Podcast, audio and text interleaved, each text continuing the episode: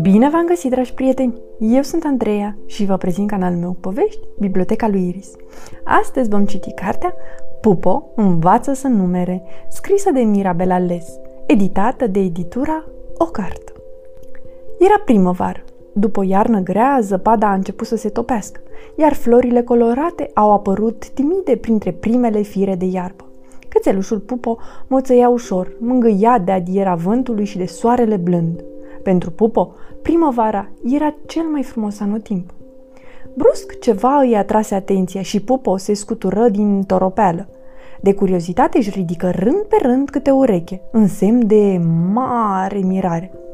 La ce era atât de atent oare? În fața lui, o cloșcă în cuibar stătea pe ouă. De dimineață, din ouă, ieșiră trei puișori pufoși și rotunzi, ca niște mere galbene. Piu, piu, piu, piu, piu, piu. Era prima dată când Pupo vedea pui de găină și era fascinat de micuții gălăgioși. Unu, doi, trei... Pupo se puse pe numărat. Ce distractiv este să numeri, își spuse cățelul. Hmm, dacă n-ar arăta toți la fel, mi-ar fi mai simplu, constată el. De fiecare dată când dintr-un ou ieșea un pui, Pupo mârâia, dând din codiță și lătrând ușor. Ha, ha! Uneori mai făcea și câte o piruietă de fericire. În curând, din ouă, ieșiră o mulțime de puișori, care începură să se joace, piuind în jurul cloștii.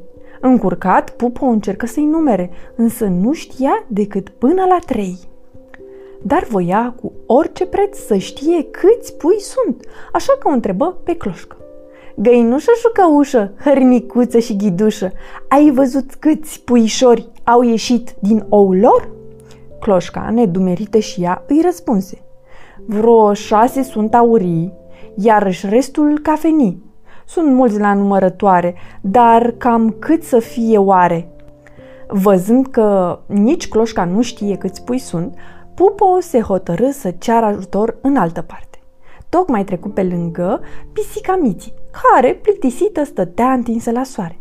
Pisicuță, pis, pis, pis, cu fundiță și dichis, ai văzut câți puișori au ieșit din nou lor? N-am văzut, zice pisica. Nu stau toată ziulica să-i număr câți or fi, că nu știu a socoti.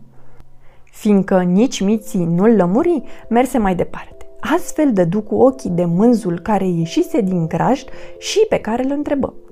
Mânz frumos și nărăvaș, tu ești deștept și poznaș, ai văzut câți puișori au ieșit din nou lor? Mânzu atunci se încurcă rău. Eu nu știu să număr zău, sunt mic încă, n-am crescut, iar la școală nu mă duc. Dezamăgit, Pupo plecă mai departe.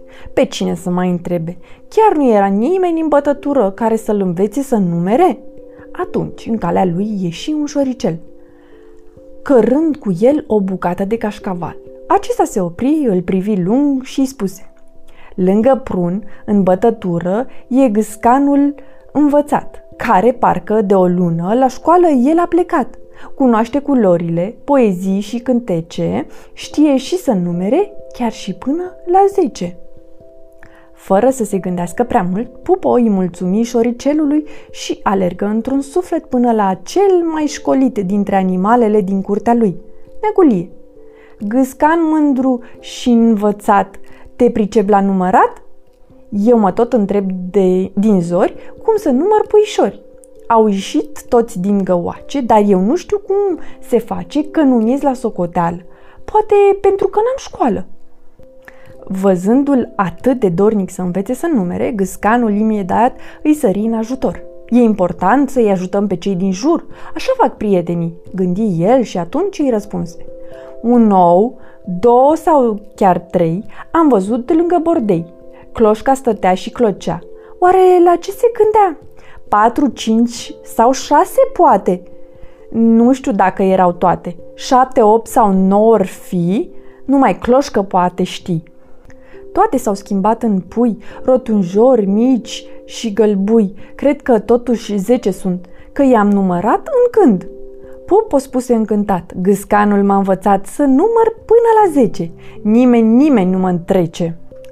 Și pentru că deja știa să numere, Pupo se gândi să facă o faptă bună și să le învețe pe celelalte animale. Acestea s-au arătat foarte recunoscătoare pentru gestul lui, mulțumindu-i fiecare după cum știa. Și, uite așa, în bătătura lui Neagolie, toți cu micu mare au învățat să numere. Sfârșit! Pe curând, dragii mei, somn ușor!